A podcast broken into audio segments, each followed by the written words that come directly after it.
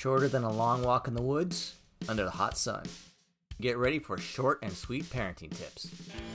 Hello, short and sweet parenting tips here, episode 21 on how to know when my kid is ready to babysit themselves or siblings. Let's start by covering some basic information and recommendations. Then we'll provide some readiness questions to help you determine if your kid is prepared for the responsibility of babysitting. Finally, I have a couple great tricks for leaving your kids at home together.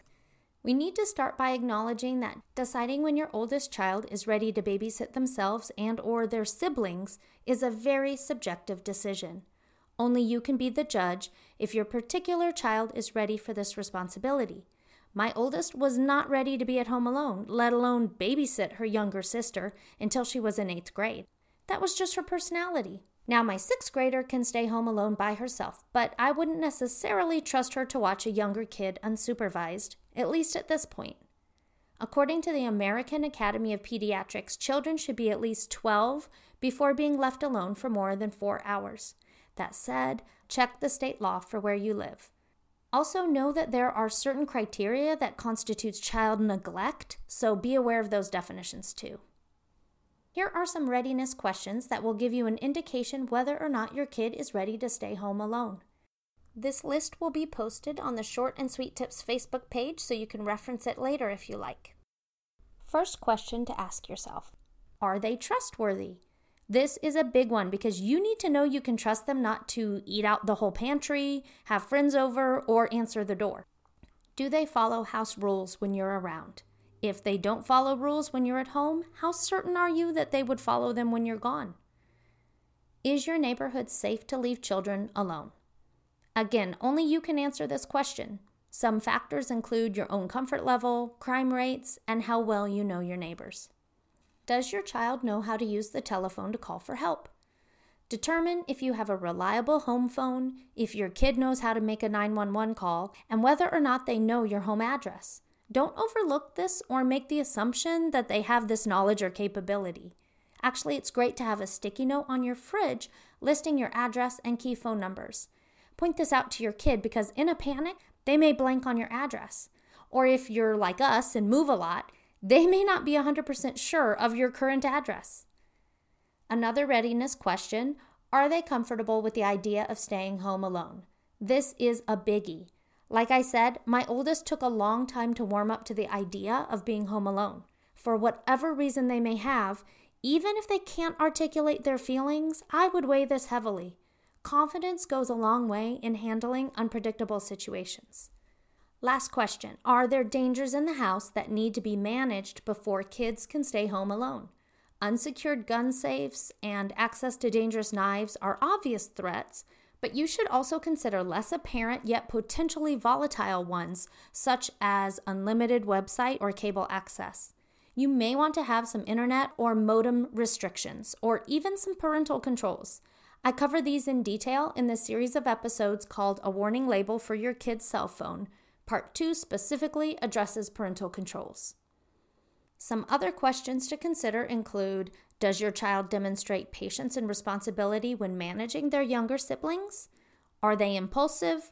Are they aware of their surroundings? And have you seen them consistently use good judgment? So, let's say you've vetted your kid and searched your own heart and have decided that you are ready to leave them alone or in charge of siblings. What's next?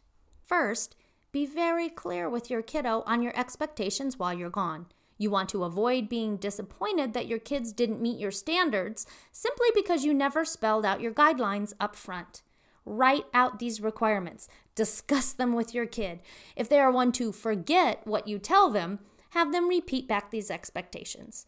A great starting place is to take the rules you use with a paid babysitter and share those with your kids. Experts suggest that you role play scenarios with your kids like emergency and non emergency situations, behavior and discipline issues, and routines like eating and bedtime. When you begin leaving your kid home alone, start with small increments of time and gradually lengthen them depending on how it goes. When I first started leaving my two girls at home alone, if I was going to be farther off than the grocery store, I coordinated with a trusted neighbor to be home during my absence. I found a nearby, responsible adult that my daughter had met who she could call if there was an acute emergency or if she needed help immediately. This suggestion is for your kids' peace of mind as well as yours. Now, here's the big question you're asking yourself to pay or not to pay? Big picture, here's how we ended up handling it.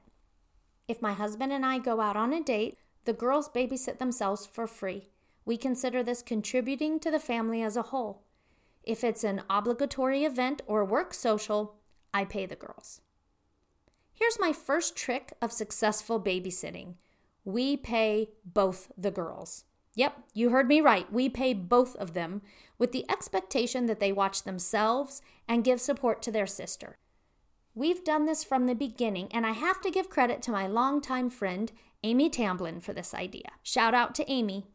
Now, we do pay the older one more because she has more of the responsibility in safety, meal prepping, and cleaning, and she's really the bottom line.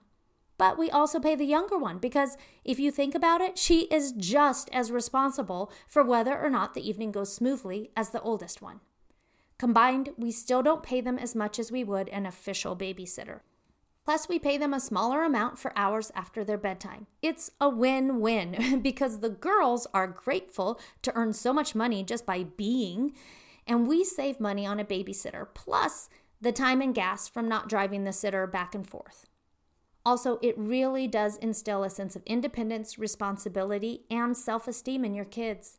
I don't know if you remember one of the first times you were left home alone, but I remember for me, it was a pretty big deal. Another trick we've borrowed from Amy is to put out a notebook and pen in case there are disagreements, conflicts, or someone isn't following the house rules. The kids can write down their complaint instead of arguing amongst themselves. But we let them know that if we come home to something written down, it might affect how much they get paid. Amy said this works great, and I can't believe it, but we've never come home to anything written down. Just a side note here, we also went ahead and put our phone numbers, poison controls number, and our address on the top of that notebook. You should know that the Red Cross has a babysitting course which covers everything from discipline to basic first aid and CPR. Your kid can attend this training starting at age 11. If they have a younger sibling, I highly recommend this. I had my oldest take this course not because she was ready to babysit, but I wanted her to know some basic first aid in case something happened with my youngest. When my daughter took the class, she attended an online portion ahead of time, printed a completion certificate, and then attended the live portion for things like CPR training. The in person class was maybe two half days. I believe you do have to train in person to actually get your CPR certification, which is something to pay attention to with COVID. This Red Cross babysitter certification is also a selling point if your kid starts babysitting outside the home. That covers this episode on babysitting. When you're deciding whether or not to start down this road, remember to check your state and regional laws, decide if your kid is ready, and then determine when and how you're going to pay them.